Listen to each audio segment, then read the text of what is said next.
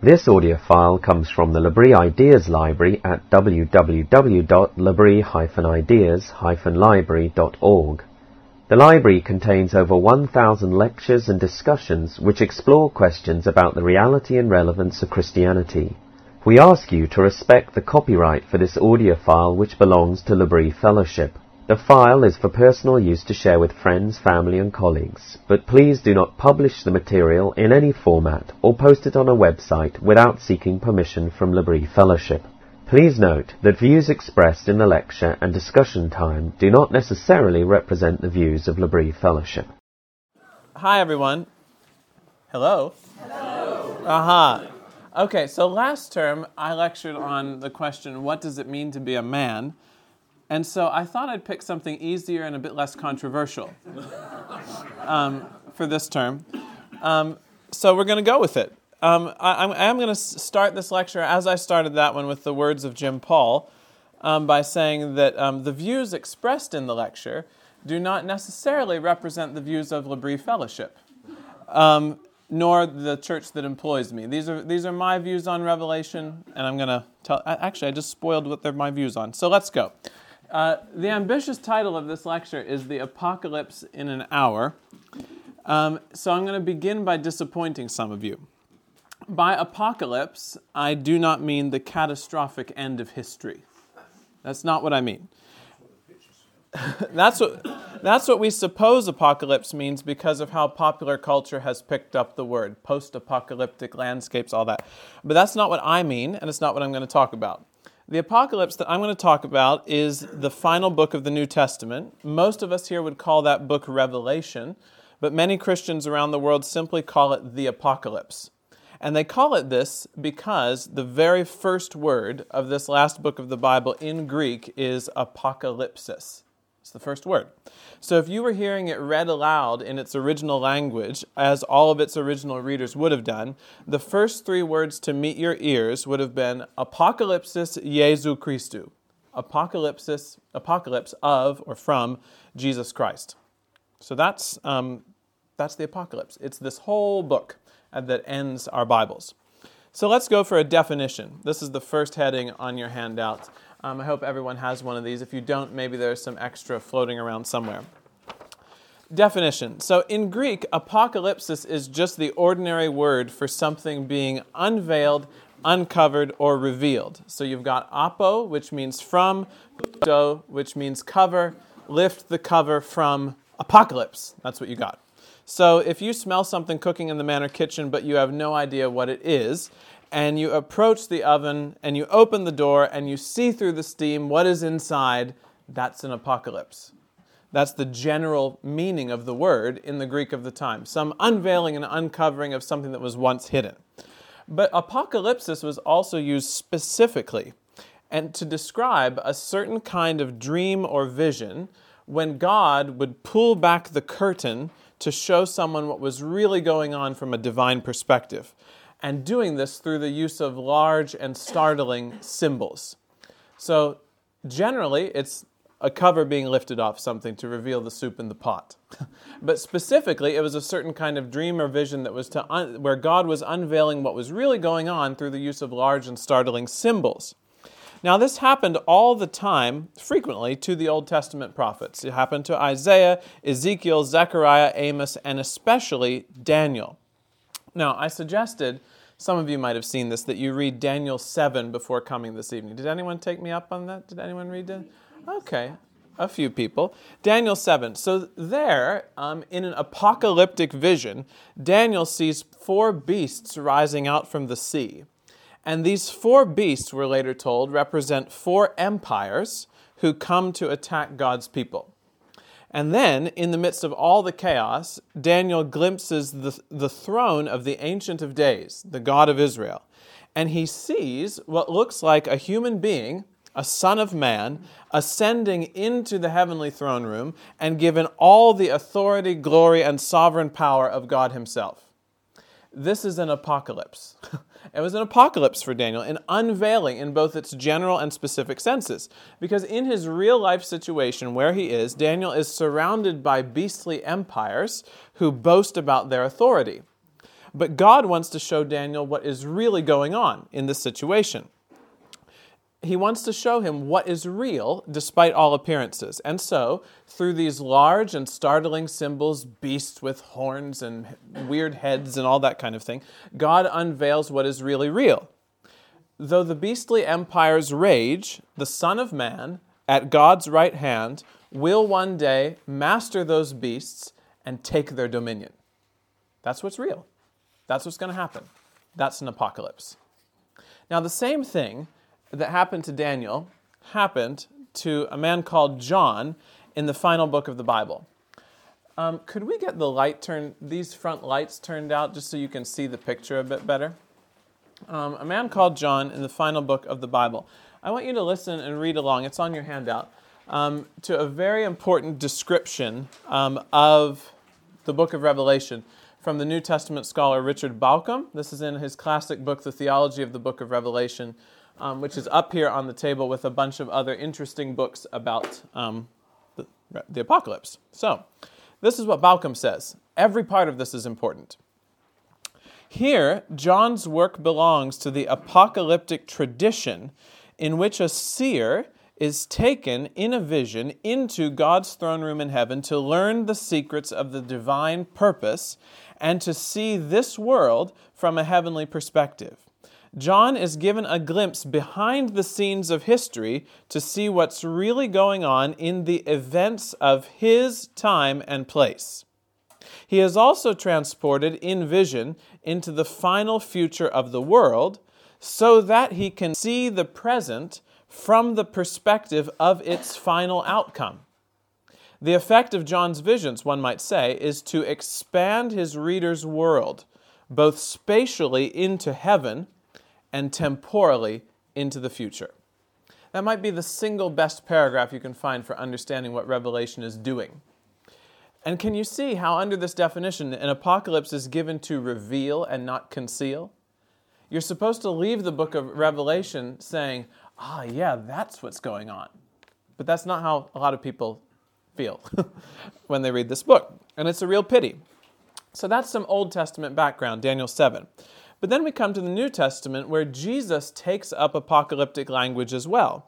And this was present in the other passage I asked you to read before the lecture in Matthew 23 and 24. This is called the Olivet Discourse. So, in the days just before his crucifixion, Jesus stands in the Jerusalem temple denouncing the injustice of Jerusalem's religious leaders. Over and over again, he calls them hypocrites, blind guides, children of hell, whitewashed tombs full of dead man's bones. They are perpetrators of gross injustice, Jesus says, and in this they are just like their ancestors, killing the prophets who come to speak the word of God to them. It's intense. but then it gets worse. Jesus says that all the blood, all the blood of the prophets, from Abel to Zechariah, from A to Z, or Z, um, is going to come upon them. It's going to be poured out upon them. Jerusalem and its temple are going to be destroyed, not one stone left upon another, within that generation within that generation. So Jesus drops the mic and leaves the temple. he walks out of the temple with his disciples, and they exit Jerusalem.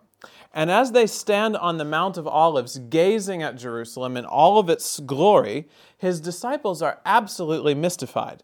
This is, after all, the city where God dwells, and from which the light of God is supposed to extend through the whole world until the very consummation of the age the temple itself, my goodness, the, the temple itself was a representation of the entire cosmos. The world is there because it is the very dwelling place of the God who made the world. For the temple to be destroyed would be the end of the world as they knew it. It would just be the end of the world. Everything they've been told was going to happen to the world would be over. And so they say, Tell us when these things are going to be. Tell us. And this is when Jesus launches into an apocalyptic vision called the Olivet Discourse. Within their generation, Jesus says, the sun is going to go dark, the moon's going to turn to blood, stars will fall from the sky. It's an apocalypse. and it unveils the destruction of Jerusalem, which will happen, Jesus says, within his disciples' generation. Before his disciples die, this thing that he's talking about is going to happen. And he's most clear about this in Luke's gospel. I put the quote on your paper. And he says to them, But when you see Jerusalem surrounded by armies, then know that its desolation has come near. Then let those who are in Judea flee to the mountains, and let those who are inside the city depart, and let not those who are out in the country enter it, for these are days of vengeance to fulfill all that is written. God's vengeance on unjust Jerusalem, shedding innocent blood for years, for generations. And it's all going to happen within his disciples' generation. And it did. Some 40 years after Jesus' ascension into heaven, in 70 AD, the Romans besieged Jerusalem and they leveled the entire city. This is a painting by Francesco Hayez of the, of the destruction of the temple, which was the final act in Rome's destruction of Jerusalem. This is the altar, built of huge white stones very high. People being slaughtered all around. The, the, um, the, the furniture from the temple, there's a lampstand, the menorah being brought out of the, of the holy place, which you see is on fire. That is the unthinkable.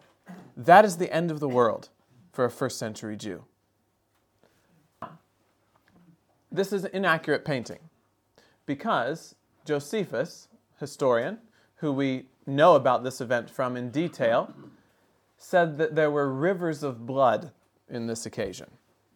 An accurate painting would the marble on that altar would not be so white, but there would be there would be blood everywhere, but it wouldn't be as as approachable that way. The temple was destroyed, one of the great wonders of the Mediterranean world, never to be rebuilt. And all of this Jesus describes in visionary apocalyptic language in the Olivet Discourse. There are versions of it in Matthew 24, Mark 13, Luke 21, but it does not appear in John's Gospel. It does not appear in John's Gospel. So allow me to lay my kind of interpretive cards on the table for the night. My interpretive grid for Revelation for the evening is that the book of Revelation is John's Olivet Discourse. The book of Revelation is John's Olivet Discourse. John's apocalypse unveils to us the same event as Jesus' apocalypse in the Olivet Discourse, the destruction of Jerusalem by the Romans in 70 AD. It also takes us further into the future, as Richard Bauckham says, to the end of history. But all its symbols are rooted in this event that Jesus said would take place before his disciples died. And the book is addressed to Christians living in the years before this event. There's another painting by David Roberts, absolutely astonishing painting. Really does look like the apocalypse, doesn't it? The book, Revelation, is addressed to Christians living in the years before this event who will find their loyalty to Jesus tested in the face of it. And that loyalty will be tested by the vaunted claims of religious power and of political power. On the one hand, the Christians who come from a Jewish background, the religious power represented by Jerusalem will ask them to deny Jesus Christ and take the side of Jerusalem and all it represents.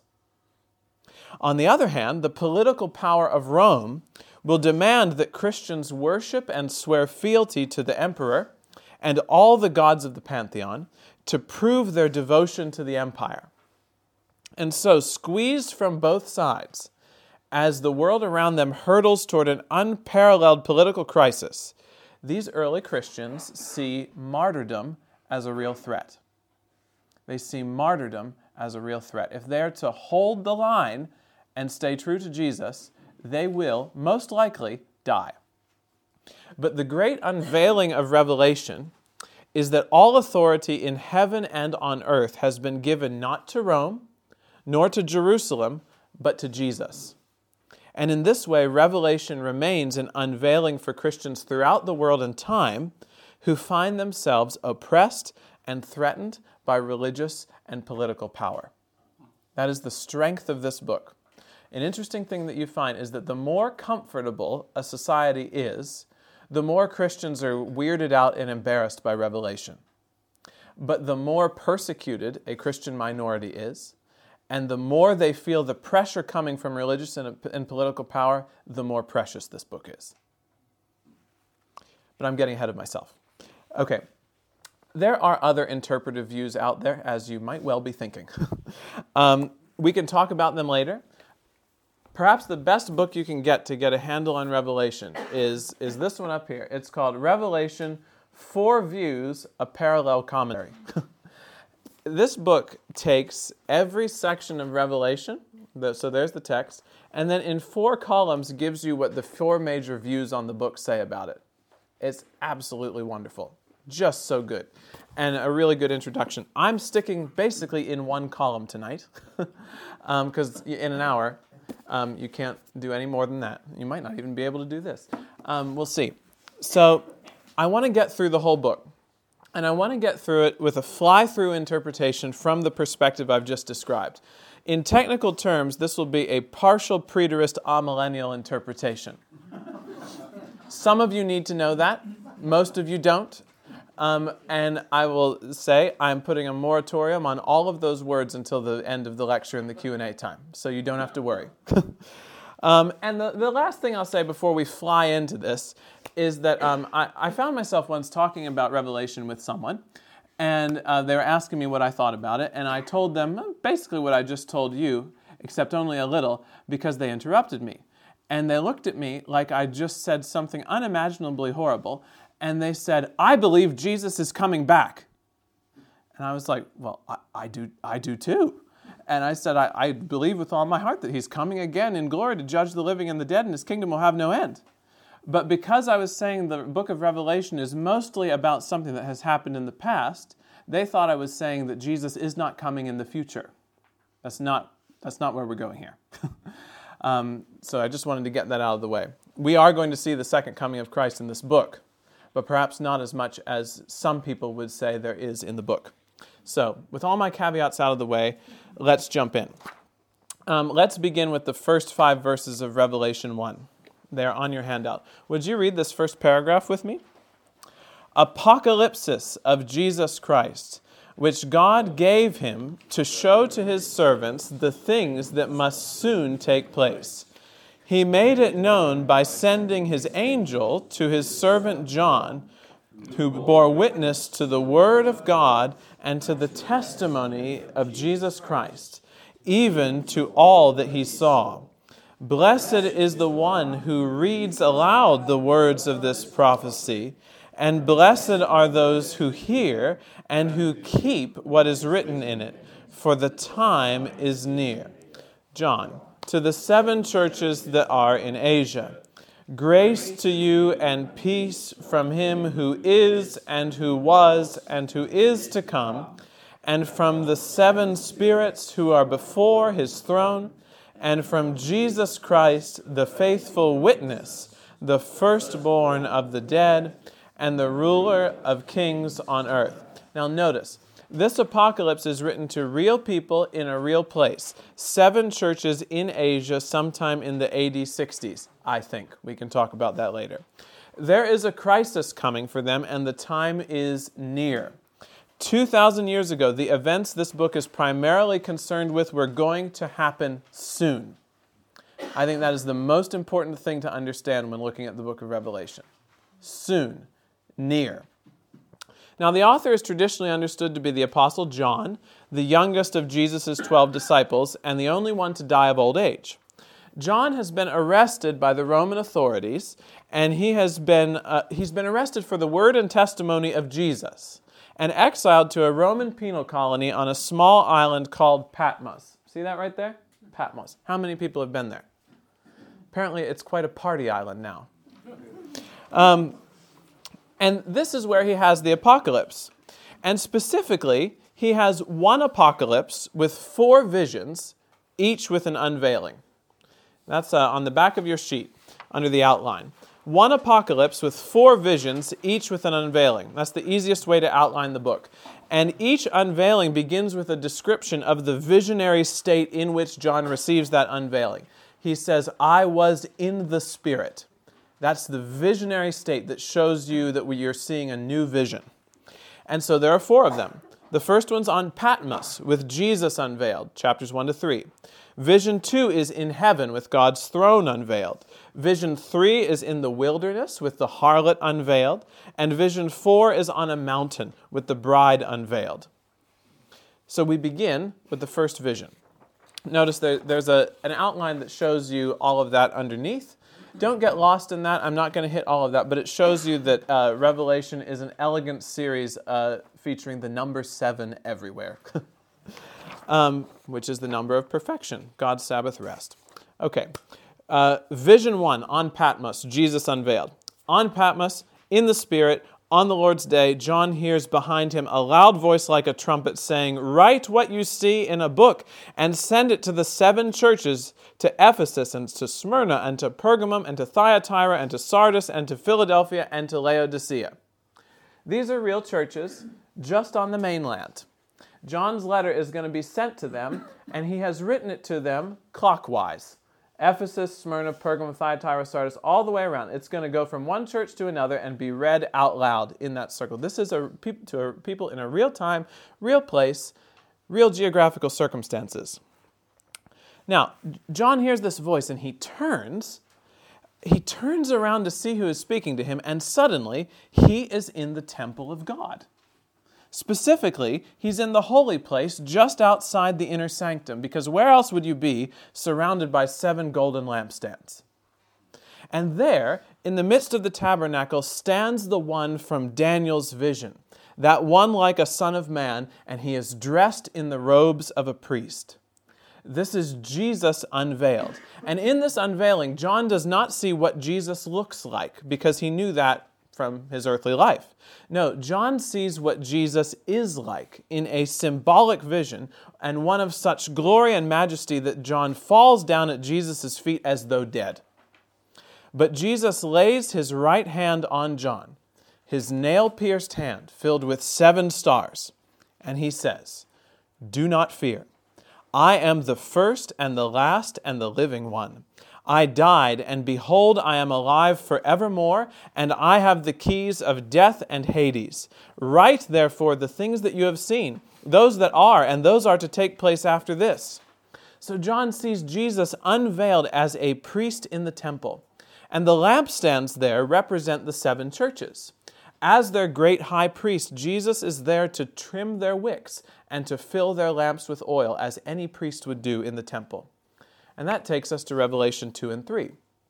Jesus does this by dictating seven letters of warning and encouragement to these churches about the crisis they're about to face. Some of them are complacent and they need to wake up. Others are faithful and they need to remain faithful. And though the worst crisis is coming, each church is given the promise that listening to Jesus will, will lead to them conquering every threat they face from Rome and from Jerusalem. And in that final letter to Laodicea, the seventh church, Jesus says, Behold, I stand at the door and knock. And after this, John looks, and behold, a door standing open in heaven. Suddenly, the trumpet voice says to John, Come up here, and I will show you what must take place after this. And thus, John is swept up from the holy place of the earthly temple into the holiest place of the heavenly temple the very throne room of God. Revelation 4. Vision 2. In heaven, God's throne unveiled. This is a tapestry by Jackie Parkinson. Um, it would be maybe as tall as, um, go, go to the top of the screen. Very tall thing, beautiful. At once I was in the Spirit, John says, and behold, a throne stood in heaven with one seated on the throne. This unveiled throne is surrounded by a rainbow and flaming torches with lightning and thunder. And around the throne, in concentric circles, are elders who represent God's people throughout time, living creatures representing the whole created world, angels representing the hosts of heaven, and then we later find the whole of creation. They are worshiping the one seated on the throne, crying out, Holy and worthy They never tire of this. So great is the one who is seated on the throne. Holy is a word used all throughout the Bible to describe who God is, but worthy is not. In Greek, it is the word axios, and it was one of the terms used to acclaim and worship the emperor of Rome. Here, that loaded political term is used for the one seated on the throne, the only one worthy of worship. And we see then that the scene is a parody. It's a parody. This is the reality to which the worship of the Roman emperor, to which every citizen of the empire was bound, is but a dim and distorted revelation. This is the one who is axios, who is worthy. But there is a problem in this scene. Revelation 5. In the right hand of the one seated on the throne, the hand of power and authority is a scroll or a book. I'll say scroll. The one seated on the throne has written inside it his plan for all that must soon take place. And this scroll is completely sealed with not one, but seven seals. And no one in that throne room is worthy to open it. No one is Axios. Swept up in the ecstasy of the moment, John begins to weep that no one is worthy to open the scroll. But then one of the elders around the throne says to John, Weep no more. Behold, the lion of the tribe of Judah, the root of David, has conquered so that he can open the scroll and its seven seals. So John turns to see this royal figure, this conquering lion, and he sees a lamb standing as though it has been slain. And this is an utter shock because John expected to see a lion like figure, conquering like a military hero. But when he turns to look, this lion is a slain lamb who is alive again, a warrior who has conquered through death and then has come out the other side. And then the unimaginable happens. This slain lamb takes the scroll from the one who sits on the throne and then sits on the throne himself. This lamb is invested with the same power and authority as the one worshiped by all of creation. And when the Lamb sits on the throne, all of heaven erupts in praise, saying, Worthy are you to take the scroll and open its seals. Worthy is the Lamb who was slain to receive power and wealth and wisdom and might and honor and glory and blessing. The Lamb is Jesus, the Messiah of Israel. And here in the heavenly throne room, John is seeing the ascension of Jesus from heaven's point of view the disciples saw Jesus go into the clouds above the firmament. John sees Jesus in the heavenly throne room to which Jesus ascended after he left this, after he left this earth. He ascends into that throne room to receive all power and authority in the heavenly places. And having ascended, Jesus the Lamb begins to open the scroll that only he is worthy to open. Revelation 6. The Lamb cracks seal one, and behold, a white horse comes riding forth from heaven. Its rider has a bow, and a crown was given to him, and he comes out conquering and to conquer. The Lamb cracks seal two, and brings forth the red horse of war. Seal three brings the black horse of famine. Seal four, the, the pale horse of death. These are the dreaded four horsemen of the apocalypse, but they are good guys. They are good guys because look who their leader is a crowned rider on a white horse who comes forth to conquer. This rider will appear again in Revelation 19 and clearly be identified as Jesus himself. So, as these first four seals are cracked open, John sees Jesus riding forth, conquering and to conquer. Even though he brings with him war, famine, and death, this is good news because he is coming forth with justice, the vengeance that belongs to God alone. And this is what we find when seal 5 is cracked and the souls of those who had been slain for the word of God and for the witness they had borne cry out in Revelation 6:10, O sovereign Lord, holy and true, how long before you will judge and avenge our blood on those who dwell on the earth? And that is the book of Revelation in one question.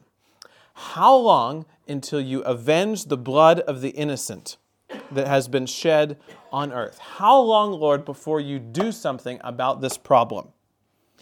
This is also the biggest hint so far that what we're seeing is what Jesus predicted in the Olivet, Olivet Discourse. Why will Jerusalem and its temple be destroyed by the Romans, according to Jesus? As God's judgment and vengeance for the innocent blood shed within its walls judgment and vengeance for the innocent blood shed within its walls. And it just so happens that in the years leading up to the siege of Jerusalem in 70 AD, there was untold war, famine, and death, precisely what the four horsemen of the apocalypse bring as they ride. But things are only warming up. The martyrs see the horsemen and they get excited that justice is finally being carried, uh, carried out. But they are told that they must wait for their vindication. More martyrs must be made on earth. More witnesses must give their life, and then justice will arrive. And so they watch as the Lamb opens seal six, crack, and an earthquake shakes the entire created order. The wrath of the Lamb on the throne is causing everything to collapse. Will anyone survive it?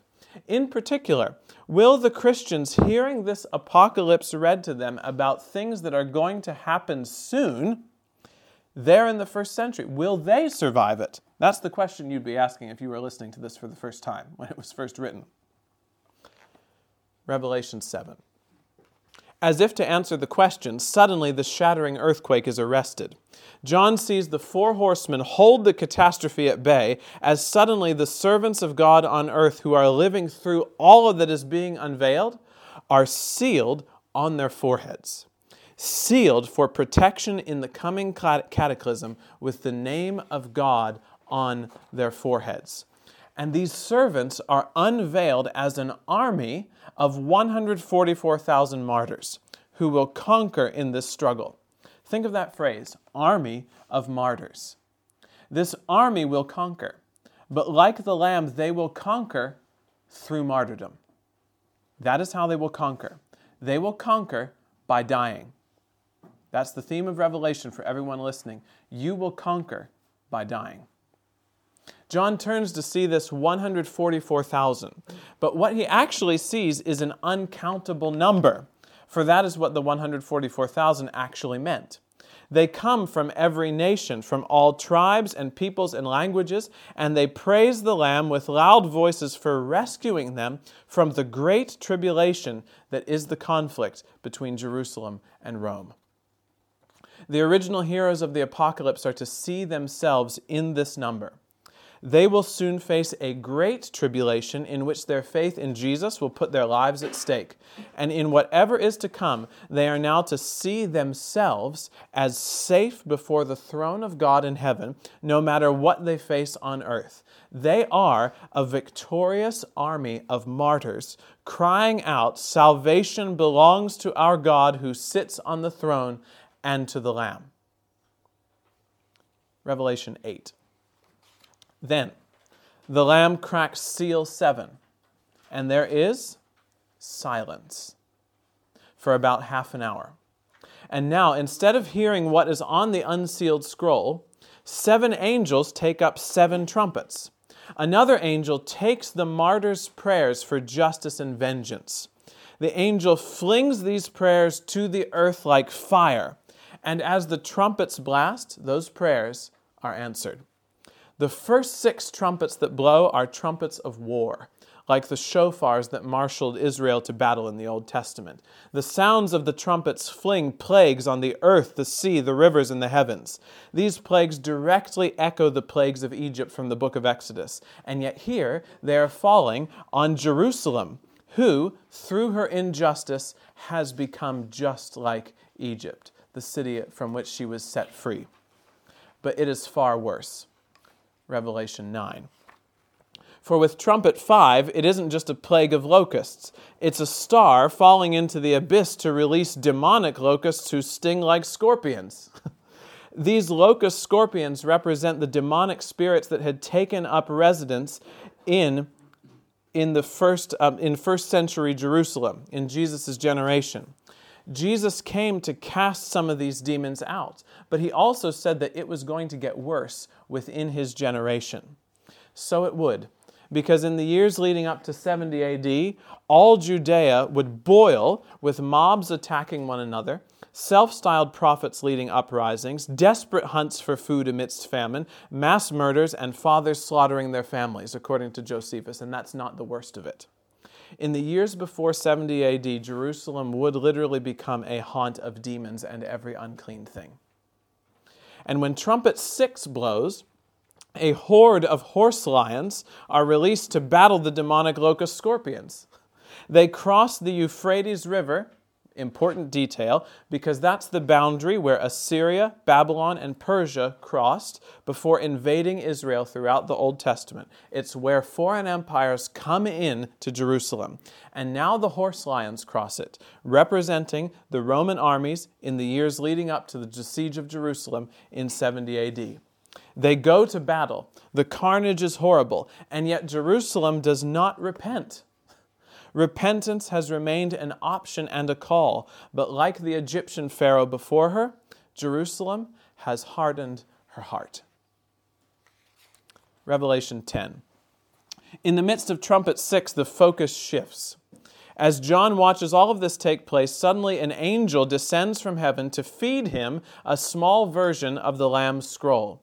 Take and eat it, the angel says to John. It will make your stomach bitter, but in your mouth it will be sweet as honey. And that is the book of Revelation.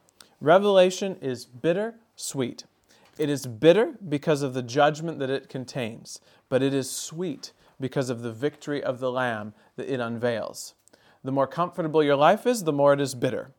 The more persecuted you are as a Christian, the sweeter it is. Revelation 11. John begins to prophesy the message of the scroll, which is the rest of the apocalypse. The first thing he sees in this chapter is a condensed version of the whole thing, a mini version of the entire book of Revelation.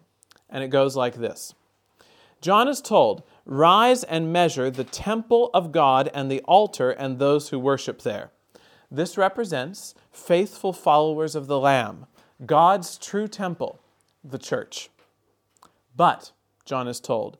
Do not measure the court outside the temple. Leave that out, for it is given over to the nations, and they will trample the holy city for 42 months.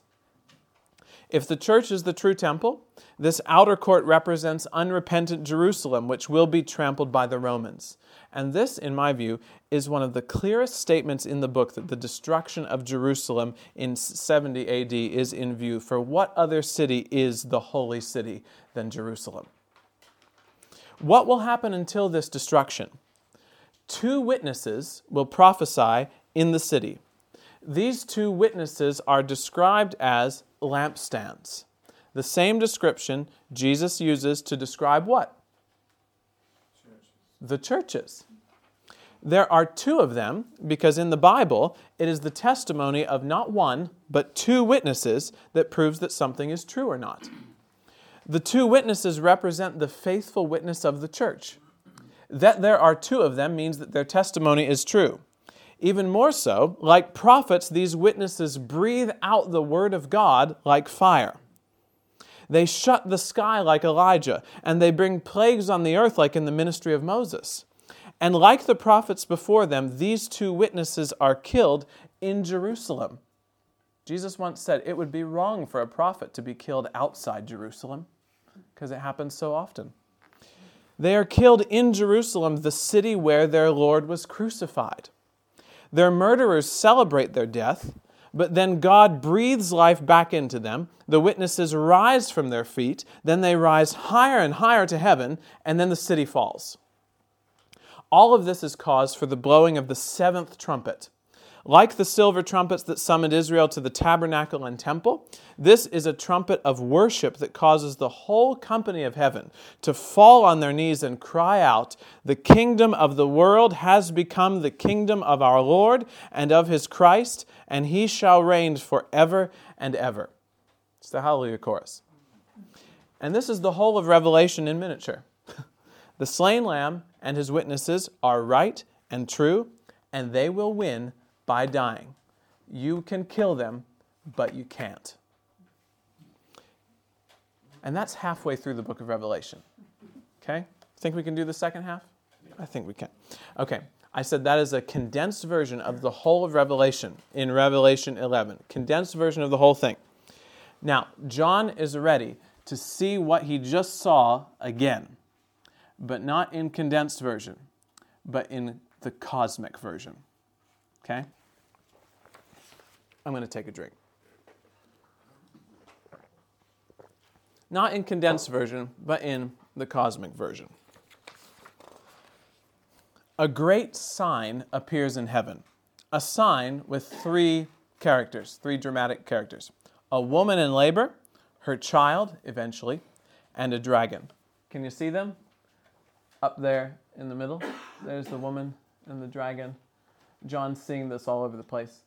I, the thing I love about this painting is that uh, the, the painter sees John seeing things all over the place. It's like he looks one place and he sees one thing, and he looks another and he sees another, and he's just trying to capture it and write it down in some way that is understandable to us. Anyway, a great sign appears in heaven. You've got a woman in labor, her child eventually, and a dragon. This takes us back to the very beginning of the Bible. All that is wrong with the world, according to the Bible, began when a woman and her husband were lured by a serpent into rebellion against God. Thus the world was unmade. But God promised in that very moment that one day the woman would bear a child who would crush the head of that serpent. Hearing this echo, we see that the woman in John's vision represents the people of God throughout the ages Israel in the Old Testament and the church in the New. John sees how Old Testament Israel labored to give birth to the promised one who would save the world. But her enemy will have none of it. The serpent in the garden has now grown into a dragon whose goal is to sweep Israel away into unbelief, which he does, at least for some. The dragon is most intent, however, on destroying the woman's child. But he cannot. This woman gives birth to a male child, one who is to rule all the nations with a rod of iron, quoting Psalm 2. This is Jesus. Merry Christmas. But the child is immediately caught up to heaven, and this is Jesus' ascension, the moment we saw at the start of the vision. It's the shortest version of Jesus' ministry in the Bible. But we already saw it, so that's okay. Unable to pursue the child any longer, the dragon sets out to pursue the woman, who is the Israel of God on earth, the church. The woman flees into the wilderness, where God prepares a place for her and nourishes her. Suddenly, John sees a war in heaven. And it's a flashback of sorts where he sees that the victory of Jesus caused an almighty clash in the heavenly places. The result is that Satan, the great dragon, the accuser of humankind, has been thrown down from heaven to earth. No longer can he approach God's throne, as in the book of Job, to accuse God's people day and night. The victory of Jesus has won the complete vindication of God's people, and the dragon, Satan, has been thrown down from heaven to earth. Unable to accuse the woman from the heavenly throne room, Satan now pursues her on earth, but he still cannot win. And so, this ancient serpent stands on the shores of the sea to summon from its watery depths some reinforcement. Revelation 13. The dragon summons a beast from the sea. This is a composite beast drawn from Daniel 7. Like those creatures, the beast represents political power. Political power. The beast from the sea is the power of Rome, marshaled by the dragon to make war on God's people and to conquer them. And seeing this, John says to his listeners, Here is a call for endurance and, for, and faith of the saints.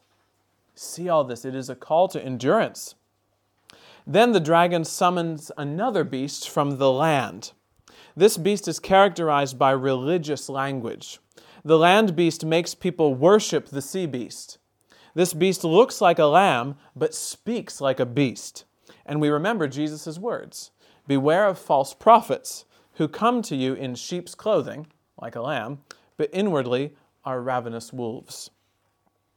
The beast from the land is a symbol of religious power. Religious power summoned by the dragon, intent on making people worship political power. Does that sound familiar from the world we live in?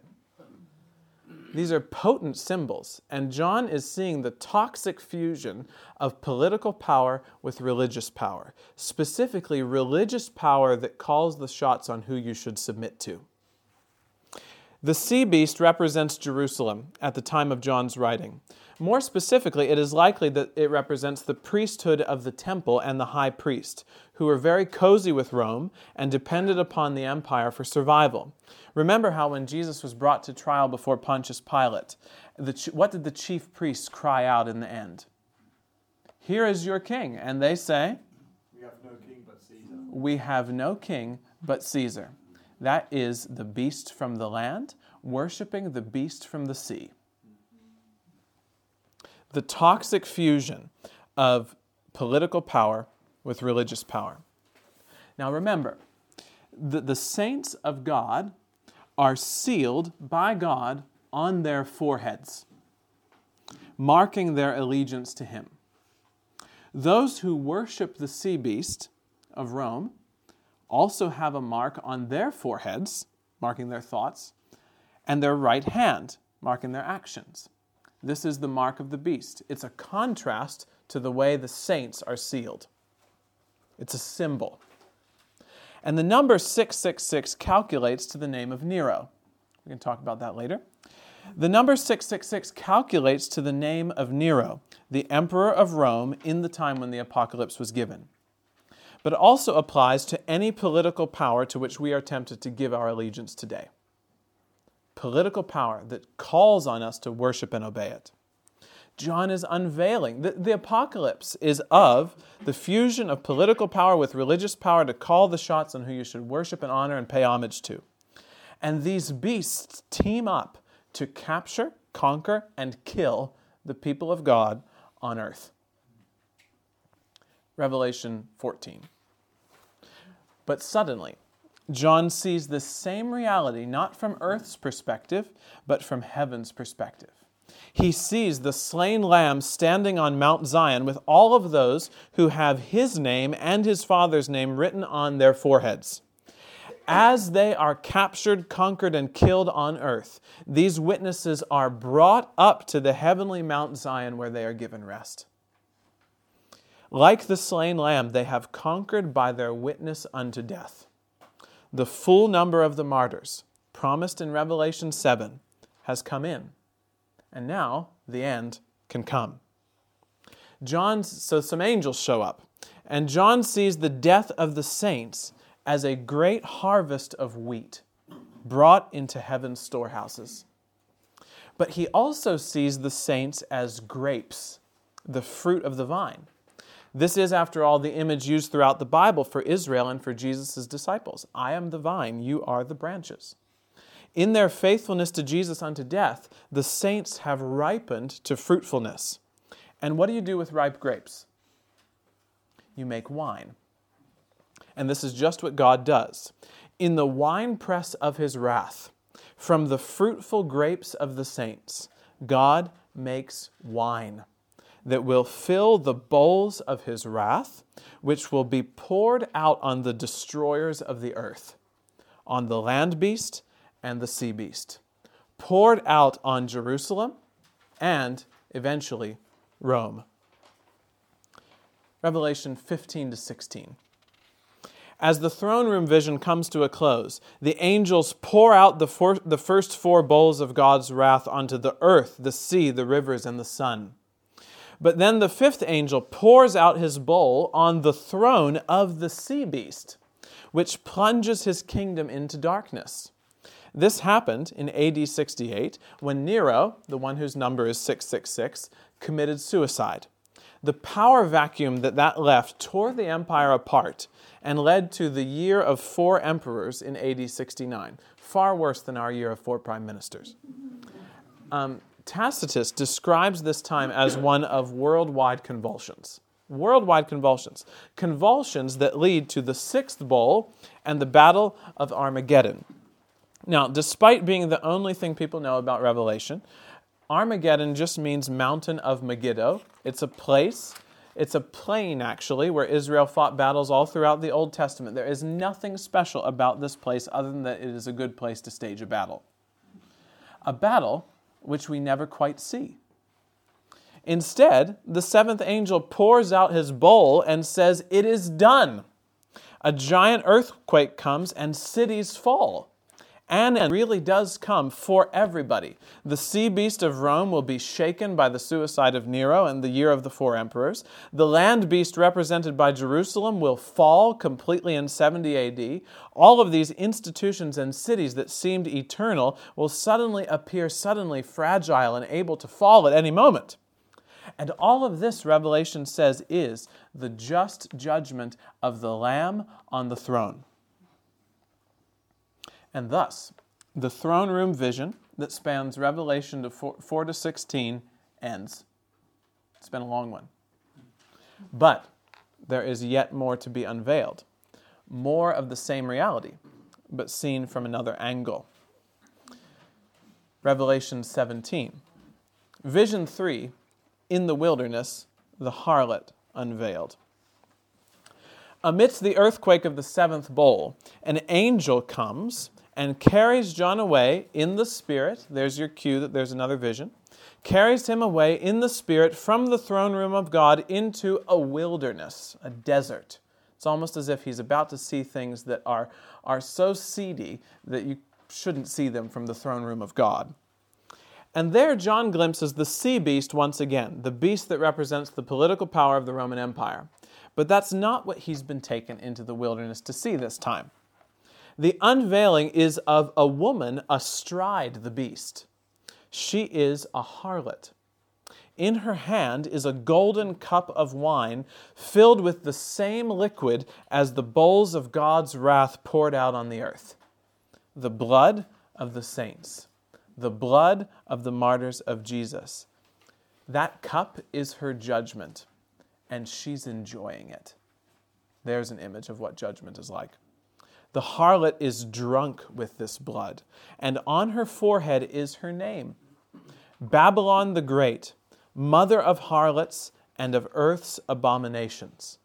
And John has been brought to the wilderness to see this woman judged and thrown down. The woman is the Jerusalem of John's day, unveiled here not as a beast from the land, but as a harlot of, called Babylon.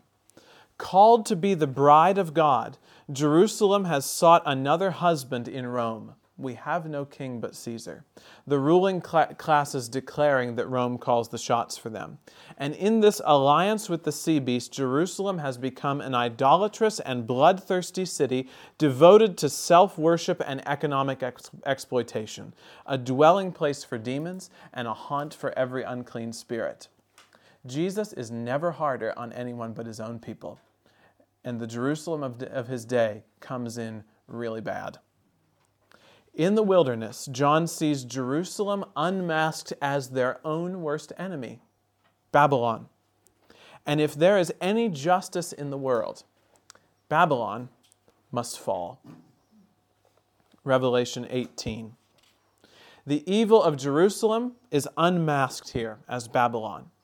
It is unmasked in order to be condemned, and it is condemned in order to be judged. Babylon falls as the horns of the sea beast turn on her and tear her to shreds, just as Rome turned on Jerusalem in the conflict that ended in 70 AD.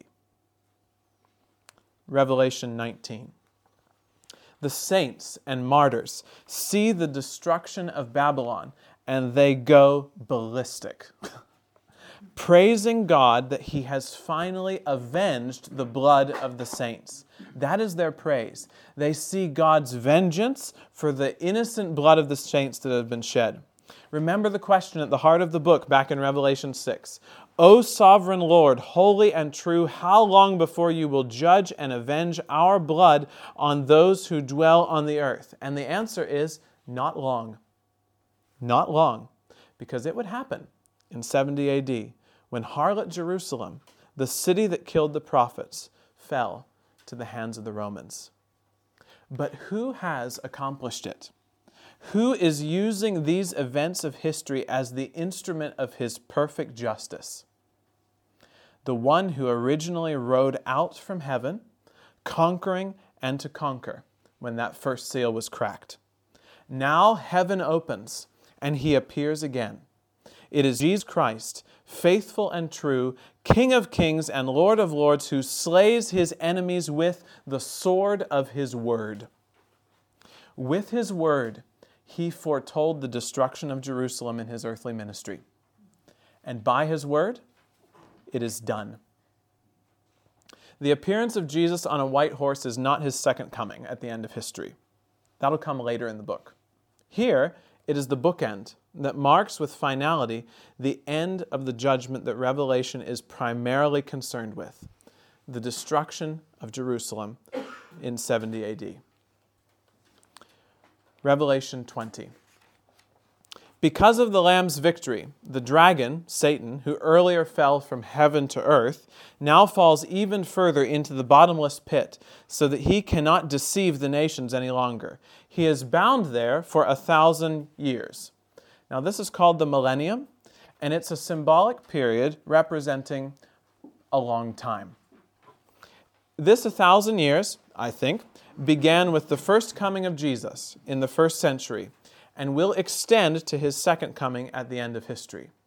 We are in this symbolic time period now, the time where Satan is bound, unable to stop the message of the kingdom of God from reaching the ends of the earth. The only reason that the Gospels can take root in all the far flung places of the world is because Satan is bound, albeit with a long chain. But the point of the millennium is not primarily the binding of Satan. The point of the millennium is the victory of the saints. Speculation about the millennium is a big distraction because the point of it, the point of this time period, is that the uh, is the victory promised to the people this apocalypse was originally written to. The victory promised to them. Because these witnesses, these martyrs, not only live eternally during the millennium, they are given thrones to reign with Jesus Christ. And we see in Apocalypse, we see that those whom the beast put to death are those who will truly live. That's the unveiling. Those who contested the beast's right to rule and suffered for it and said, I will not bow to you I will not listen to your demands. They are the ones who, in the end, will rule as universally as the beast did and for much longer a thousand years. And then, to demonstrate that their triumph in Jesus can never be reversed, the dragon is given one last chance to deceive the nations, but it is entirely fruitless. The devil himself is thrown into the lake of fire with the beast and the false prophet, and there they remain day and night forever and ever. No one who opposes the saints will win at any time in history ever. We can expect a future day a future moment when all the forces of evil will not simply be bound with a long chain, but completely destroyed forever. And this will be the prelude to what all Christians affirm about the end times that Jesus Christ, the one seated at the right hand of the Father, will come again in glory to judge the living and the dead, and his kingdom shall have no end. And that's what Revelation 20 shows. Revelation 21. We're nearly there. In that day, the world as it is now, the, this world groaning under the dominion of sin and death, will pass away. The just judgment of Jesus Christ will purify the world like fire purifies gold, and the old will give way to a new heaven and a new earth. With the old Jerusalem condemned and destroyed, the holy city, the new Jerusalem, the new Jerusalem, will one day descend from God to renew the whole of creation, bringing into being a world with no tears, death, mourning, crying, or pain. John sees all of this, and the voice from the throne booms in his ears, saying, Behold, I am making all things new. It is done. The one who conquers will inherit all of this, and I will be their God, and they will be my children. And that is the end of history. But it's not the end of Revelation, not the end of the apocalypse. Because now an angel taps John on the shoulder, maybe, and says, Come, I will show you the bride, the wife of the Lamb. To which John could have said, Isn't that what I'm seeing? Aren't you showing me that right now? In a sense, yes. But let's think for a minute. The New Jerusalem is a city. The city is a bride. But who is the bride of the Lamb? Who is the bride of the Lamb? The church. While we await the future reality of the New Jerusalem fully coming to earth, its glory is a reality in the church now. We are, the, the church is the New Jerusalem on earth, because the New Jerusalem is the bride. Hence, why the unveiling of the bride is the destination of Revelation, the unveiling of the church now. Vision 4 On a mountain, the bride unveiled. And he carried me away in the spirit to a great high to a mountain great and high, and showed me the holy city, Jerusalem, coming down out of heaven from God. So, as Moses was called to a mountaintop to receive the blueprint for the tabernacle on earth, John is called to a mountain to receive the blueprint for the church on earth. As an unveiling of the bride, what John sees is not so much a glimpse of a future heaven, but a picture of the church now, an allegorical picture of the church now. The church is a city where the testimony of the apostles provides an unshakable foundation of truth, and in which every follower of Jesus is a living stone. It is a diverse place where the light of God is refracted through every saint as through the rarest of jewels. It is an inclusive place, place where the gates are always open, and yet it is a holy place where nothing evil can comfortably dwell. It is the city where the slain lamb provides the light by which the nations of the world are called to walk, a light that shines even in the darkest of places and the darkest of ages. And as a blueprint of the church, what John sees is an idealized sketch, but it is a real one, nevertheless. Whenever two or three gather in the name of the risen Lamb, in Ephesus or Laodicea, in London or in Greatham, the New Jerusalem descends in that place. Tiny bit. and it will continue to descend over the course of the history of the church until that descent is completed in the arrival of the new heaven and the new earth. Revelation 22. 500 years before the coming of Jesus Christ, the Lord showed the prophet Ezekiel a new temple in a new Jerusalem where Jews and Gentiles would worship God together. The name of the new city was The Lord is There. Water flowed out from that altar in that temple, making the land flourish like the Garden of Eden. And in the final chapter of the Apocalypse, which is where we are right now, John sees the church as that true temple, the bride of Christ, the New Jerusalem, a renewed Eden where all nations are called to come and drink from the water of life and eat from the tree of life. A place where in our lives and relationships we begin to glimpse the face of God in Jesus Christ. A city lit by the light of God that no amount of darkness can ever overcome, no matter how many beastly empires might rise and fall. And until the day when Christ returns, the Apostle John calls everyone who hears this apocalypse to worship the slain and risen Lamb. Devote yourself to him and to obey the words of this prophecy, conquering as we follow the Lamb. We pay attention to his voice speaking to us through John and through the other apostles.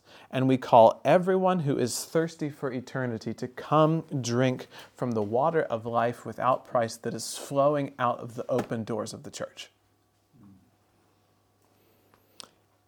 And as the book comes to an end, we find that John has seen a glimpse behind the scenes of history to see what's really going on in the events of his time and place.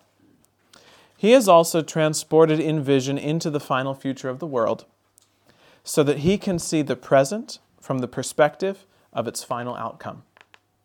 To quote Richard Bauckham again The old Jerusalem has fallen, the harlot cast down.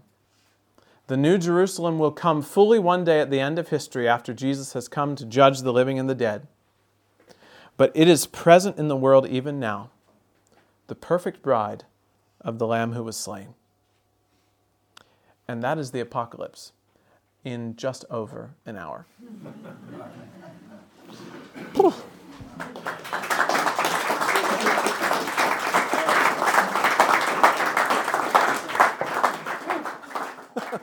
Phillip, um, Phillip, thank you once again for that. Yeah. Um, that was very stimulating, very engaging. Um, as a historian, or as someone very interested in history and in that period of history, Mm. I love the emphasis on you know, Yeah. first century AD and Yeah. um, Rome and Jerusalem. Um, and I was, but I was just wondering, um, this particular reading that you've offered of Revelation, Yeah. where it's the main focus is that time and Yeah. that generation. I was just thinking, um, and obviously a little bit is also about now and the future. You brought that out as well. But I was wondering about a lot of it, the bulk of it seemed to be emphasizing events a long time ago now. Yeah. And I was just thinking, uh, what would you say about its its preciousness to us now? I think Yeah. you alluded to it a little bit at the Yeah. beginning. Wherever you, wherever Christians are persecuted, it will be precious. Yeah. I Could think talk a bit more about that? in one way you could you could ask that question about the whole of the New Testament and the whole of the Bible. Like it's about people in the past, um, and it's written to people in the past, and we're reading it in the present to find out what it meant to them and what it can mean to us. And so what you're seeing in Revelation is a letter written to real people in a real time, in a real place, for whom the time of these circumstances is near and soon. John says it again and again and again. And they were going to face a circumstance in which political power and religious power were going to fuse together in a horrific, in a horrific way, in which their own lives would be at stake. In our own situation right now, we don't face it to that much of a degree. But you see the fusion of political power and religious power in beastly ways all throughout history and all throughout the world, even right now. And so Revelation remains a call to us toward to martyrdom. And by martyrdom, it's not necessarily meaning like being killed for your faith. Martyrdom is a, a way of life that shows that neither yourself nor religious or political power is ultimate. So it's not my choices that are, it's not who I want to be that is ultimate, and it's not who they want me to be. It's who the Lamb who, that was slain. It is what the Lamb who was slain calls me to. And any choice that is made from that basis is a, um, is a choice toward what this book calls being a witness. One of the interesting things about Revelation in Greek is that the word witness is martyr. So our English word martyr um, comes from the Greek word martus, and it's translated diversely in translation of, of Revelation. Um, so you get at the beginning, in the passage I put on your sheet, Jesus Christ, the faithful witness, the firstborn from the dead. That is Jesus Christ, the faithful martus. And then the, the saints and martyrs later on, it's the same word, martyria, martus. And so that, con- that concept of witness to the Lamb, I think, remains, um, is the key element of Revelation for all generations of Christians. A, a life that is a life of witness to the authority, the loving authority of the slain Lamb. So I think that's, that, that's kind of the key element for all Christians in all times. And so the specific events that it focuses on Yeah, uh, for much of the book, yeah. the, the between 30 and 70 AD or so, Mostly between 60, 64 and 70 AD, 64 and Yeah. 70 AD, I think. They would still, it's still highly relevant for everyone since then because those same processes have continued on the, the political and religious Yeah. fusing and Yeah. squeezing Christians in the middle and Yeah. the need to continue to witness in the face of, we think of the Soviet Union. Yeah, absolutely. I mean, I know Luther, um, You- Luther that- even I mean, called the papacy um, the beast because he saw it as this fusion of political and religious power in which And at, at that time, at that time, he was onto something because he saw the, he saw the reality to which Revelation was pointing, which is the fusion of political and religious power, and he chose to live a life of witness in the midst of that. Um, he didn't die for his faith, but he almost did, um, and that was the, the way he chose to walk in the midst of that. He, he was he was displaying in that moment the the kind of life that Revelation calls all Christians to. Thank you, Phillip. Yeah. Thank you. We have a question here. Yeah. Thank you very much. Yeah. Um, yes, as I said, tour of force, and uh, thank you so much. You're welcome. Um, yeah. How do you frame this in, in, a, in a context where, where for tens of millions of Christians Yeah. see this and interpret it differently? Yeah. Um, and see it as a, you know, as, as you presented it, it's, Yeah. it's, uh, uh, as an academic, it's, it, that I would see that as the right interpretation, as something to be reassuring and hopeful Yeah. for the world and for the future, for the present. Yeah. Um, but for those tens of millions who see it, who will interpret it as a sort of literal Yeah. uh, figuration of what will happen in the Yeah. future, Yeah. and use it as such, Yeah. Um, there was an, I can't remember which academic it was who labelled Revelation as the most dangerous book in history. Yeah. For that reason. For that reason. Yeah. Um, and, and, and it literally does have a profound political impact now Yes. by people who want to literally make these things happen Yes. to bring about the end of the world Yeah. as they see it. To make yeah their interpretation of these And- things come. If I was being really provocative, um, I say this cautiously and with, with some cheek, Yeah. you know, some of the things that the middle of Revelation Yes. puts out Yeah. is very similar to Wahhabi ideology that, out Uh-huh. of which ISIS comes. Yes. You know, you could say that, that same ideology of the killing of all of evil and, and massacre so that right Yes. could come Yeah. is an extremism Yes. and violence Yeah. Which is reflected in other extremist forms. I'm not suggesting that's what it, it is. Yeah. Well, I believe it is. Yeah. But how do we, uh, how does the church, has the church failed Yeah. in framing this? Have we ignored it too much? Yeah. Have we failed to teach it? Yeah. And how do we, as Christians, um, present this message of hope Yeah. and reassurance Yeah. rather than a message of hell and damnation and violence and murder, Yeah. which many Christians Yeah. Yes.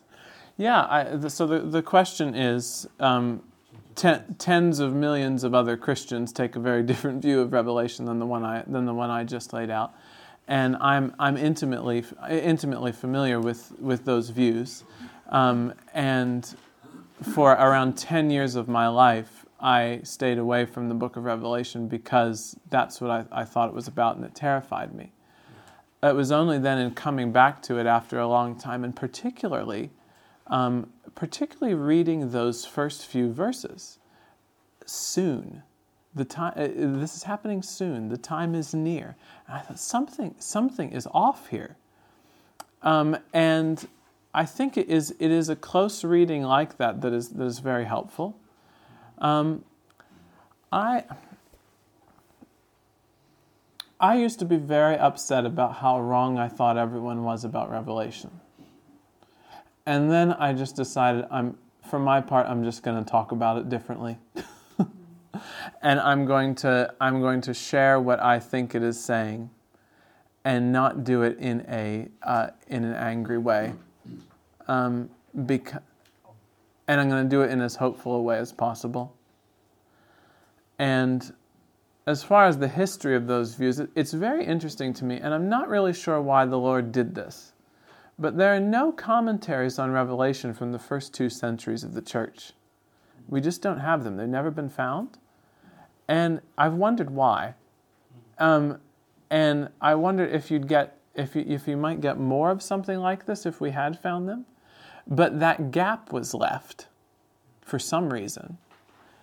And I think that that gap of testimony about what was going on, or about what, what the nearness of the events might mean, and all those types of things, um, I wonder if it opened up the space for speculation to an undue degree. Um, and then in the 19th century, you got a school of interpretation of Revelation beginning um, called dispensationalism, which became very prominent in the United States. It began in Northern Ireland um, through a Church of Ireland minister named John Nelson Darby. Interestingly, he was, he was very concerned with the imperialism of the British Empire. And he, and so in a way he had his take on empire was very modern and progressive in some ways. Um, but he, he used that to say all right the, the, the british empire church of england the church is seeking worldly power and in to shape the world. That's not what it's about. The church is about spiritual, spiritual things. And so he made this divide between the earthly and the spiritual, which led to a way of understanding the whole Bible that said the story of the Bible is about God's dealing with his earthly people, the people of Israel. But the church is his spiritual people who have nothing to do with this earth. And so you're left with a, um, a sense of the spiritual nature of the church having nothing to do with earthly concerns. And therefore, an interpretation of Revelation that sees the church leaving, leaving the concerns of this world to go to uh, heaven, away, from, away from this earth, and letting all the carnage happen on the earth. There are a lot of things, other, uh, other things um, entailed with that view of things. Um, but it, left us with a, a, very unearthed concept of Revelation, I think, that has, that has done us well. Um, and I could talk about the details of that view, but I've, I've chosen for my part to just start speaking about it differently and um, maybe to not get angry if people get angry at me. so that's, that's how I'm going with it. Yeah. Who on earth was John talking to, writing to at the time? Did they, yeah. an ordinary congregation, understand mm. what he was talking about? Or was it did, he, did they understand the, the symbolism that he was using? Yeah. The second thing is, I've read that he wrote in this fashion it, in order that the, the, Roman authorities wouldn't understand what he was saying. Hmm. Okay, so wh- who were the churches that John was writing to? And um, did he write in a cryptic fashion um, to keep out of the eyes of authorities or something like that? So it's interesting. Sometimes people take a very spiritual, spiritualized view of the book of Revelation, and they say that the seven churches represent different kind of different kinds of churches throughout history that will come down the line, um, and it's that kind of stuff. And I'm just when that happens, I'm like, I guess I'm too much of a literalist because then I look at the map and I'm like, John's John says he's on Patmos which is just a few miles off from the place where he was writing, uh, the, the people he's writing to. And he's even constructed the letter so that it goes around clockwise so that the mail won't get mixed up. Um, so, I mean, this is the earth circumstances. He has written one copy of this letter, right? On Patmos. He's going to get it somehow first to Ephesus, this one copy. They're, they're going to, okay, It'll be read aloud to the congregation there. Um, and the first verses of Revelation say, Blessed is the one who reads the prophecy, uh, uh, who reads aloud the prophecy of this book, and blessed are those who hear and keep what is written in it, for the time is near. That's been spiritualized as well to say that, like, ooh, if you read reading aloud, this special book of the Bible has a special blessing attached to it. But like, okay, um, it, in most people in these churches couldn't read. The only access they have to the testimony of the apostles is somebody reading it aloud. So the letter's going to get there. Some fellow or woman is going to read it out loud to them. And that person who reads it aloud is going to be especially blessed because they are going to be the mouthpiece for this amazing thing. But the people who listen to it will be just as blessed if they hear it and they keep what is written in it. They, they do what is written in it. Do what Jesus is saying. Follow the Lamb. Conquer through following Him. So I, th- I think, yeah, peop- nor- normal, everyday people were hearing this. N- uh, very few of them could read. But what they did when they gathered was that they heard the testimony of the apostles read to them by someone who could. And that's, what, that's what's happening as these letters are received. Regarding the, uh, are things coded so that, um, so that people could not uh, you know, understand what they were talking about. Roman authorities. Roman authorities or something like that. I do think this is the um, th- this is the key to uh, the, the 666 and the mark of the beast, or this is one aspect that's going on there. Let me just get my um, text of Revelation here. So this this happens in Revelation 13, um, and it's very interestingly written. So he's talking about the the the beast from the sea, which I think is Rome. And then he says um, in 1318, this calls for wisdom. Let the one who has understanding calculate the number of the beast, for it is the number of a man, and his number is 666. Which we're like, what? What? But he's assumed, think about this. This is written to normal people. And he's telling them this calls for wisdom. Let the one, all of y'all in Smyrna and in Ephesus, understand, let the one who has understanding calculate the number of the beast, for it's the number of a man. You can do this, calculate it. So it's assuming that there's something they'd be able to do.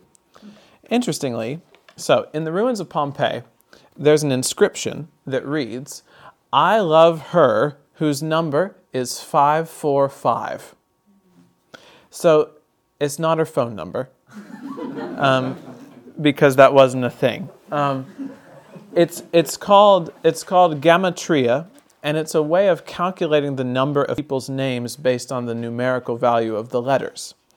So when we want to spell a number, we write, um, we write it out. So three is T H R E E. Got it? But you didn't do this in Hebrew, Greek, or Latin. They used their letters for numbers. So alpha is represented by the numerical value of one. Yeah? And it was very common to calculate the number of someone's name as a, as a little game. So John is inviting his readers in a way, his, he thinks everybody can do this. Yeah? Um, because this is just what, you know, I love her whose number is 545 is something that teenagers wrote in the bathroom cell. Um, so here it is. Um, so he's inviting his readers to transliterate the Greek name Nero Caesar into the Hebrew Neron Kaiser, because Hebrew doesn't have vowels. Um, so once you add the vowel markings, you get Neron Kaiser, which gets you the number 666. So he's assuming that people can do this if they think about it a bit. So he, and, and so I think this is a way of hiding. It's not hiding too much, but you do have to have a knowledge of Hebrew, which maybe not all the Roman authorities would have. I mean, you have to work with that. So it's very clever in some ways. Um, and one of the one of the key reasons that um, it can, well, no, I won't go there. That's too much. Um, but yeah, I think I think he's hiding that he is hiding something, but not too much so that his his readers can't understand. Cockney slang or something. Maybe so. Like rhyming slang. Yeah, yeah, yeah. Yeah. Any other? Yeah. Yeah.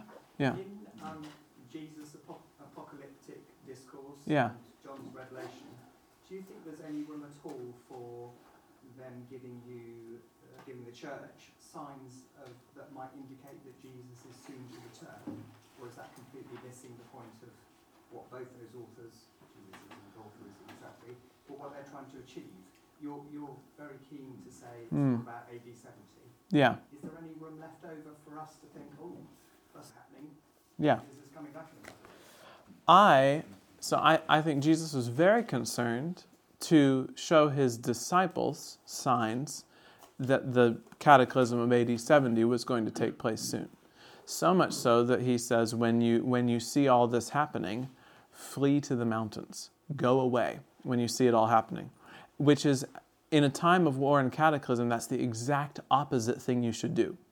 So if, if, an, if you see an army coming toward a city, you should not flee to the mountains. That's the absolute worst thing that you can do. You should go inside the walls of the city where you are protected. But he's telling his disciples, do the exact opposite thing. And there is testimony of people who did this. They saw it coming, and they, and they fled the city, and they survived at a fortress called Pella. So I think he is very concerned that people, um, that, that, that people in his day uh, know about this thing that's coming. I, I'm at a point where I, I don't think that we can know anything about signs of the second coming. Um, I think that most of the stuff about signs in the Bible refers to the cataclysm that Jesus was, um, was referring to. And I think that when we choose to go the way of signs, we often end up misinterpreting them. Um, and when we misinterpret them, it's actually quite a dire thing. Because the biblical record would say false prophecy is a very big deal. To say that this is, that this is happening, or it will happen this way, and then it doesn't, there's a whole, there are generations of people who have been predicting the end like this. Um, and they've been wrong every time. And then they're comfortable to just change their, to just shift a bit.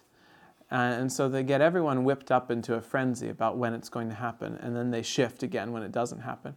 And in, in the Old Testament, the punishment for that is death.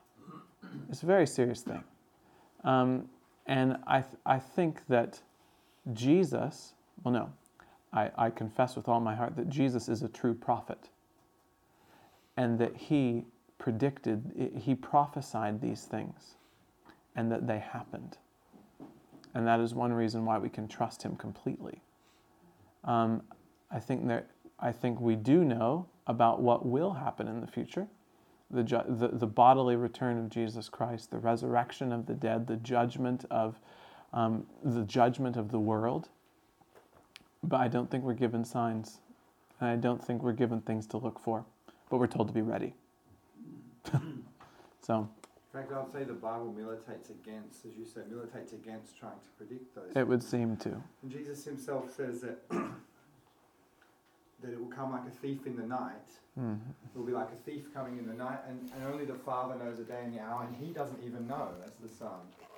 Which would seem to really fly in the face of people thinking the Bible's full of all these signs of, you know, the weekend before it happens is going to be all these signs of it. That I completely contradicts Jesus. I I read, I read something about this where the a response to that has been, but he didn't tell you not to talk about the year.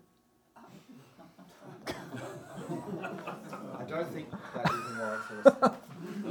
no, but that, that's been a serious response, a serious response to it at times.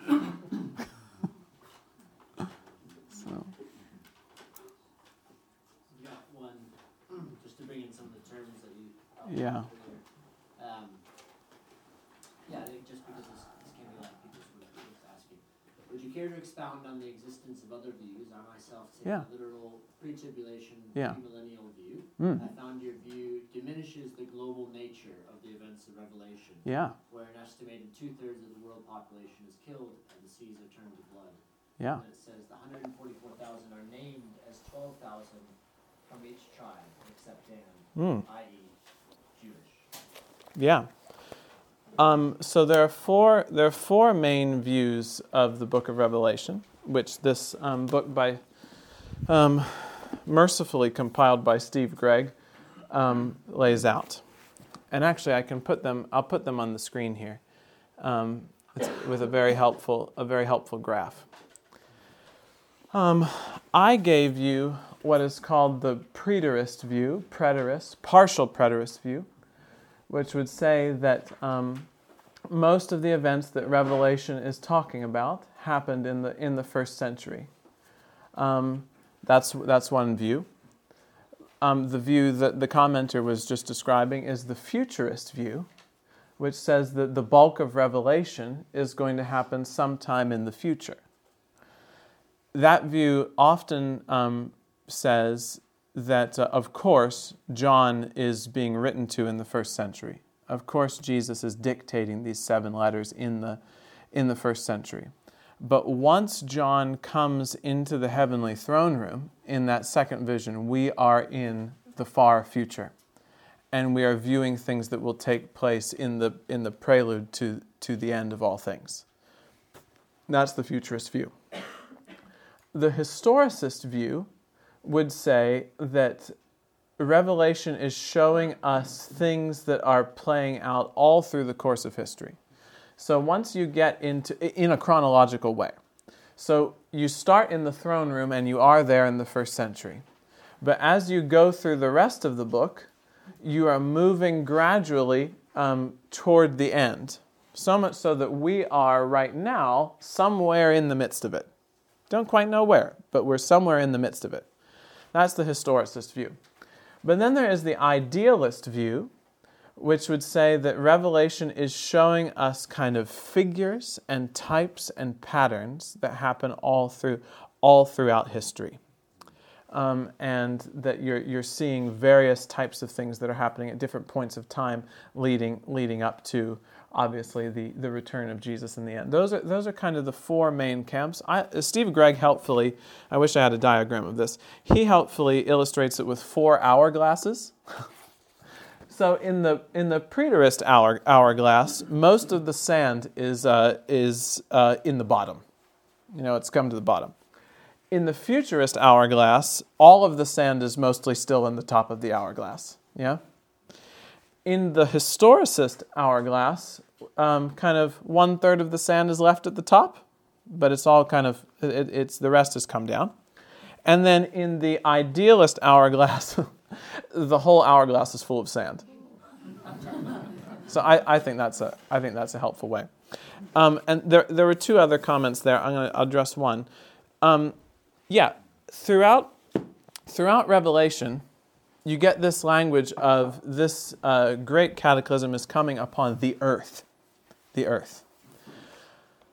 In Greek, geis, the earth? Ge or Gaia? Yeah. Can also be the land. So it's it could be it, it, the same word could be translate, the, translated the earth, which we conceptualize as the globe, but the same term can be used to refer to a portion of the earth, the land, as in the land of Israel or the land of Jerusalem. I think, given the focus of some things, it could be wiser to translate earth as land, and that these are things coming upon the land. Now, with the 144,000, that's a really interesting one. Um, let me just find something here. With the 144,000, you get the um, kind of roll call there of, of everyone. And um, the thing I think is very important about that is that it is a um, it's a military number. Just finding something here. Silver trumpets. Oh yeah, that was chapter. That's chapter seven. Yeah. So if you go to Numbers thirty-one, Numbers thirty-one. This is Old Testament in the Pentateuch. Numbers thirty-one, verses one through five. You get this.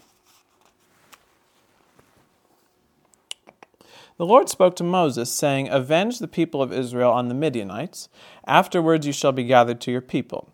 So Moses spoke to the people, saying, Arm men from among you for the war, that they may go against Midian to execute the Lord's vengeance on Midian.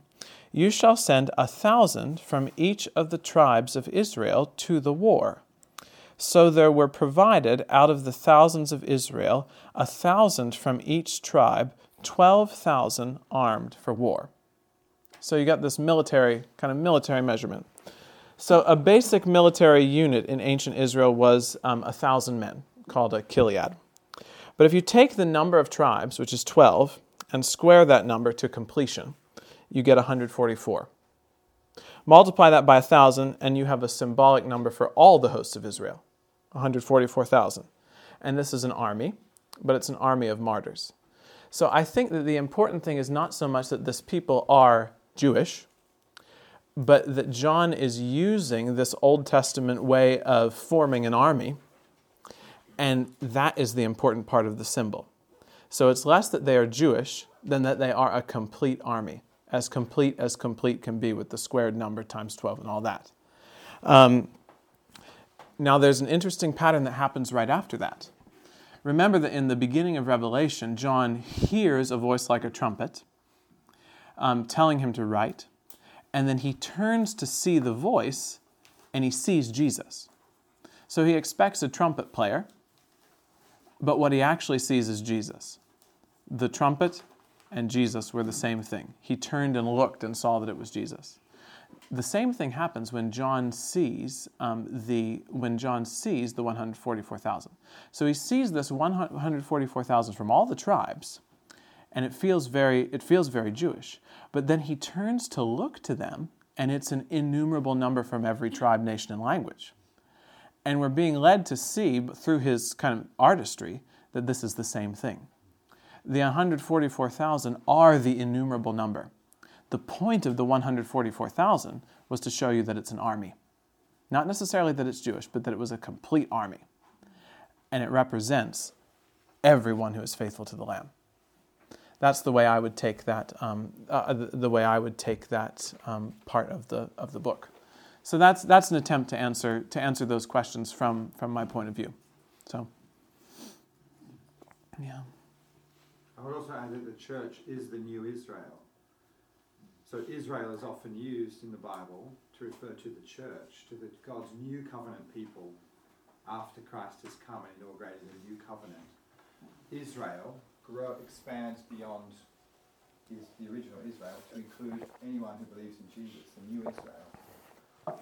So it's not necessarily, even when the language of Israel is used in the New Testament, it's not necessarily meaning mm. Jews, Israel. Often it's meaning yeah. John, uh, yeah, Paul, Paul has this remarkable phrase at the end of Galatians where he talks about the church as the Israel of God. And that is, that is a remarkable phrase coming from a kind of dyed in the wool Pharisee.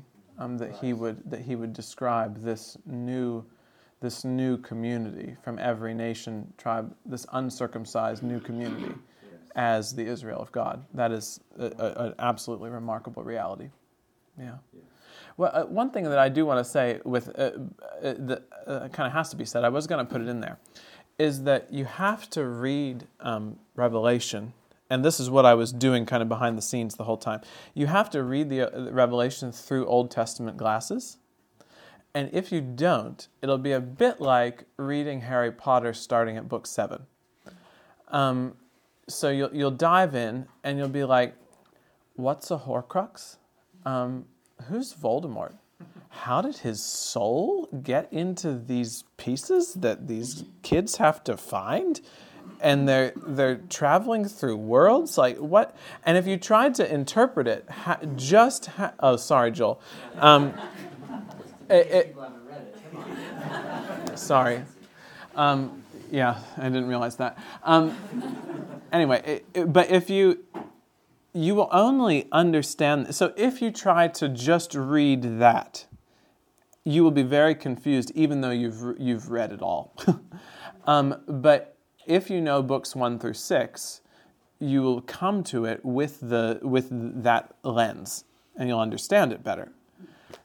Revelation is like that with the Old Testament if you are not seeing everything through Old Testament glasses, you're going to be, get very confused and very uh, and, and, very scared very quickly. There are scary parts, rightly so, but you you need to read with the Old Testament glasses every time you have a question about Revelation.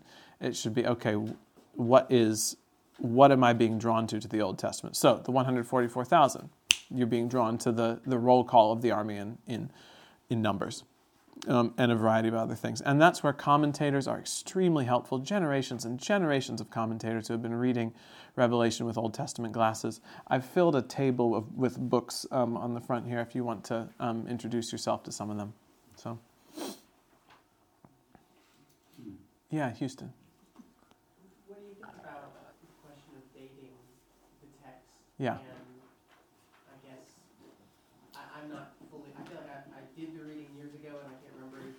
Yeah. Kind of the broad spectrum of Yeah. opinion is on the dating of it, and Yeah. does it really, does it matter also? Like, Yeah.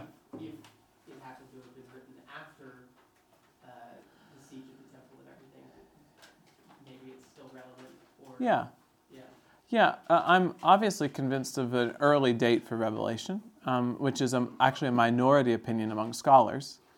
Um, but when, when people look at Revelation and talk about dating, they talk about internal evidence and external evidence.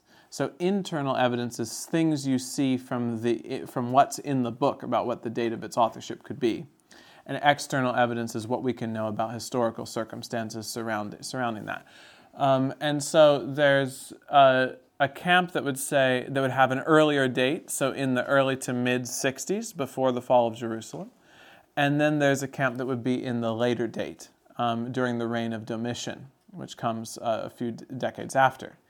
Um, and I think the evidence is very good for the for the earlier date, for some internal reasons, particularly um, the identification of Nero as the um, the, the beastly, you know, the, as the one whose number is six six six, and that being such an obvious thing, um, linking it to that time. And also the whole thing about the, the beast kingdom being plunged into darkness when the sixth bowl is poured out, and that really being resonant with what happened to Rome when Nero committed suicide. I think that's a, those are in, important internal things. Also, the fact that in the kind of summary vision with the two witnesses, um, the temple is still standing there, um, and there's the description of this is the holy city, the city where their Lord was crucified. So th- those are some internal reasons that I that I take. Externally, one of the one of the big things that it, people use to refer to the later date is, I think it is. Um, it's not Pliny. Where's that Steve Gregg book? Basically, there's the testimony of one of the church fathers quoting something about this. Yeah, this is Irenaeus, who basically says that um, he refers to John Irenaeus does.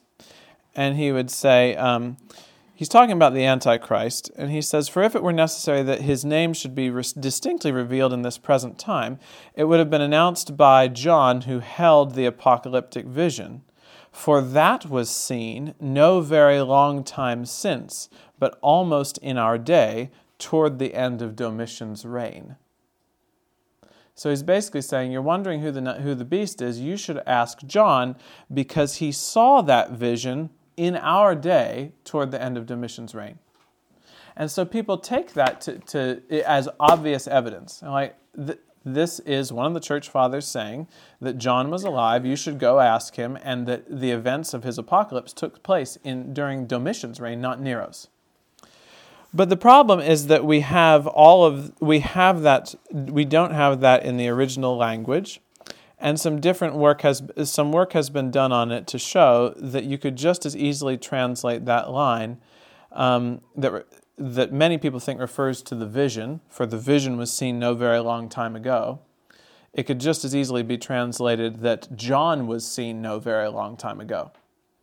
Um, so it really changes it. It, it, changes it from the vision was seen during the time of uh, uh, Domitian to John himself was seen at that time. So these are the tricky scholarly weeds that people get into. Um, but I'm, I'm, I'm convinced, given mainly the weight of the internal evidence, that there's an earlier date going on. But there are good interpreters who take the other side too. Did you have a follow up? Yeah, um, and, and I guess I was going to say that it seems like maybe it's um, it's it's one of those things like miracles where people would say that the mere presence of a miracle invalidates Hmm. to begin with, and so that can't possibly be Hmm. it. Versus if you believe that a miracle could be possible, then maybe it is. Yeah. Yeah. My the other question involving that was just it seemed like you were saying at the start that John's gospel and Revelation are like companion pieces to each other. Do you think they were written that way? I do. Yeah, I, I believe they were written by the same person. They include a lot of the same symbolism bridal symbolism, the wedding at Cana, um, and um, the, the Lamb of God. Behold the Lamb of God, which takes away the sins of the world. Um, so many other things. There's a remarkable. Uh, I put on your sheet. There, there's a remarkable commentary on Revelation. It's a two-volume doorstop by Peter by Peter Leithart. Um, that'll cost you 80 pounds per volume.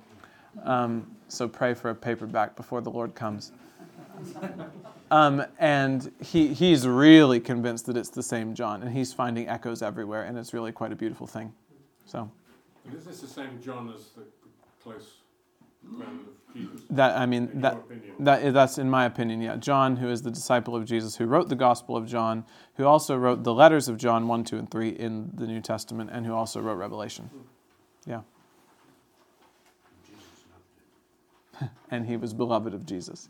Ian, Um, you talked about the uh, demise of Satan yeah, um, from what like, like three states, from, from heaven, Yeah. earth, and then down into the abyss. yeah, And you linked the final state with the uh, millennia, essentially the period that we're in now. yes. It's kind of the second. The, it's the second of those falls. I would say that right right now he is in uh, he is in the bottomless pit, bound with a long chain. Yes. Yeah. So I was wondering if you could just elaborate a bit more. I, what, what caught my, my attention was Hmm. we, we've, we've moved from Satan having an awful lot of power to being bound but Yeah. on a long chain. Yeah. So it seems that we're in the best position because Satan isn't completely released. Hallelujah. Yeah. Is that a concept that's even worth thinking on? Is that, is that I think so. yeah? Yeah. So it, it's um, it specifically says in in Revelation 20 that he's bound so that he may not deceive the nations anymore. So the con- conclusion is that before he was bound, he could deceive the nations in quite strong ways. To which someone would say, well, he still deceives the nations now. Uh, how, how is he bound? And my response to that would be in the time before he was bound, the message of God's work on earth was not spreading all across the world. It was limited to one nation. And in fact, that nation was woefully deficient in its ability to be faithful to God and shine his light. um, and the, the nations remain deceived because the, because the light of God was not shining as it should. But now, since his binding, which I correlate to Jesus' um, speaking about binding the strong man and plundering his goods in the Gospels, um, Satan is the strong man who Jesus has come to bind and plunder his goods so that he cannot deceive the nations anymore. And so, with him bound, the gospel message has gone out as Acts shows to us from Jerusalem to Samaria and to the ends of the earth. And it is flourishing all over the world in a way that it was not before Satan was bound. And it can only do that because he is bound. And one day he will be destroyed. He's still, there is still a certain amount of power that he has because he is not destroyed. Um, but it is not nearly as much power as before he was bound. So that's that's the way I tend to look at that. Thank you very much. Yeah. Is there a final question or comment? How would you, obviously, organisations like Open Doors who deal with persecuted Christians, to say that uh, that he's bound to them Yeah.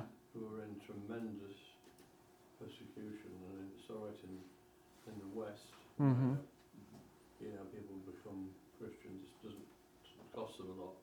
Yeah. have These sort of discussions, but in some parts of the world, of course, it's it's death. Yeah. And to say to them, you know, you're not really bound, is difficult, to say the least. I'm, I mean, saying anything hopeful is difficult in those situations. yeah, that, that, just, just comment. Yeah.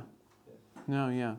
I, I think you would want to get to the place where that could be a that could be a hopeful message, which would only come alongside the message of Jesus and His power to deliver.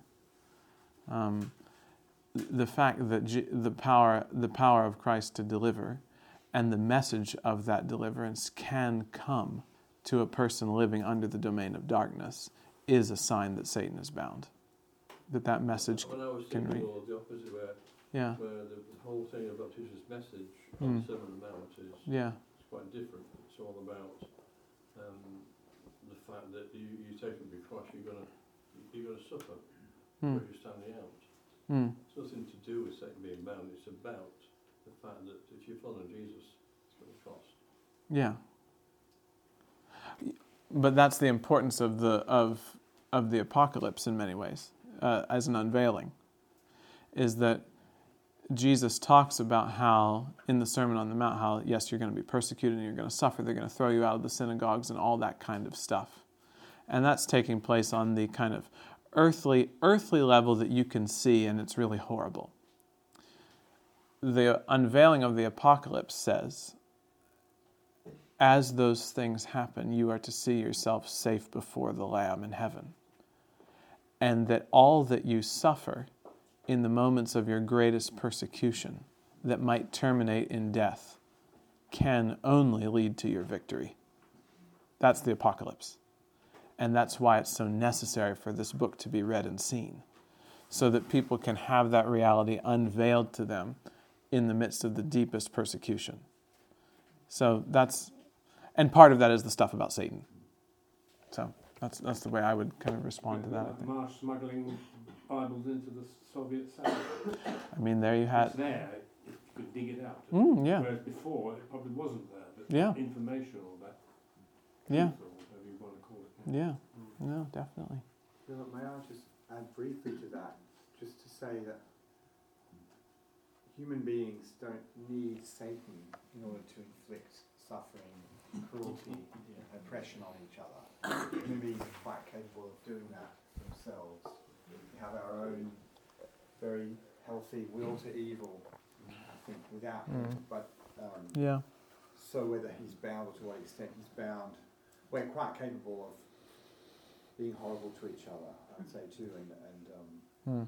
we hate the light in our fallenness, and Mm. we hate God's people in our fallenness. And Mm. So I think the presence of suffering or oppression itself does not necessarily indicate Satan's bound. Yeah. Bound, Mm. because it's just the way we treat each other. yeah, yeah. That's very good. well.